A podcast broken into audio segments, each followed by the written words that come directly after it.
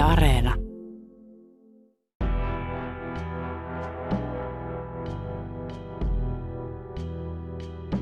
Mä olen Marko Niemi ja tämä on viimeisen johtolangan kolmannen kauden päivitysjakso. Varmaan sinuakin kiinnostaa tietää, mitä kuuluu Pia Ristikankareen tapauksen tutkintaan. Näpyttelin keskusrikospoliisin Turun numeron ja tiedustelin tilannetta. Rikoskomisario Jarkko Toivonen, et ole Pia Ristikankareen tapauksen tutkinnanjohtaja, mutta mikä tilanne murhatutkinnassa on tällä hetkellä?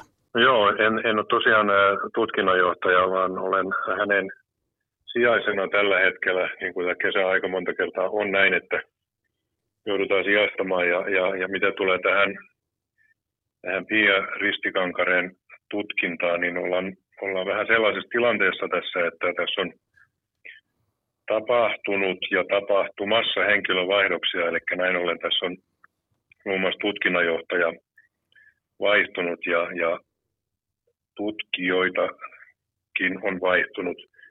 Eli että ollaan vähän semmoisessa niin kuin liitos, liitosvaiheessa. Kuka on uusi tutkinnanjohtaja? Uusi tutkinnanjohtaja on nimeltään Teemu Saukoniemi, rikostarkastaja. Edellinen tutkinnanjohtaja Kimmo Heinonen lausui jossain vaiheessa julkisuuteen myös tämän minun podcastin julkaisun jälkeen, että vihjeitä on tullut niin paljon, ettei niitä ole ehditty käydä läpi. Laitammeko toivon nyt uuteen tutkinnanjohtoon ja uuteen tutkintaryhmään? No tuota, joo, varmastikin näitä, näitä on tullut näitä vihjeitä. En osaa, itse oikeastaan sanoa, että mikä se määrä, määrä on, mutta että kyllä uskoisin, että ne on aina jollakin tasolla ainakin analysoitu. Ja, ja varmuudella, mikäli on, on varten otettavia asioita siellä mukana, niin niitä edelleen tullaan, tullaan tutkimaan ja, ja tarkastelemaan sitten jatkossa. Eli tätä juttua ei ole kuopattu millään lailla? Juttua ei ole missään nimessä kuopattu, vaan kyllä kaikki kivet käännetään, mitä on, on käännettävissä, jos ja kun uutta tietoa tulee, mikä antaa, antaa aiheen, aiheen tota, tehdä uusia, uusia tutkimuksia tai mahdollisesti linjauksia. Ja, ja sitten myöskin niin näitä vanhoja jo tehtyjä asioitakin tarkastellaan aika ajoin uudessa, uudessa valossa et, et, ja uusista näkökulmista. Eli kyllä tämmöinen niin kuin, käynnissä on niin kauan, kunnes siihen jonkunnäköinen ratkaisu saadaan järkevän ajan sisällä.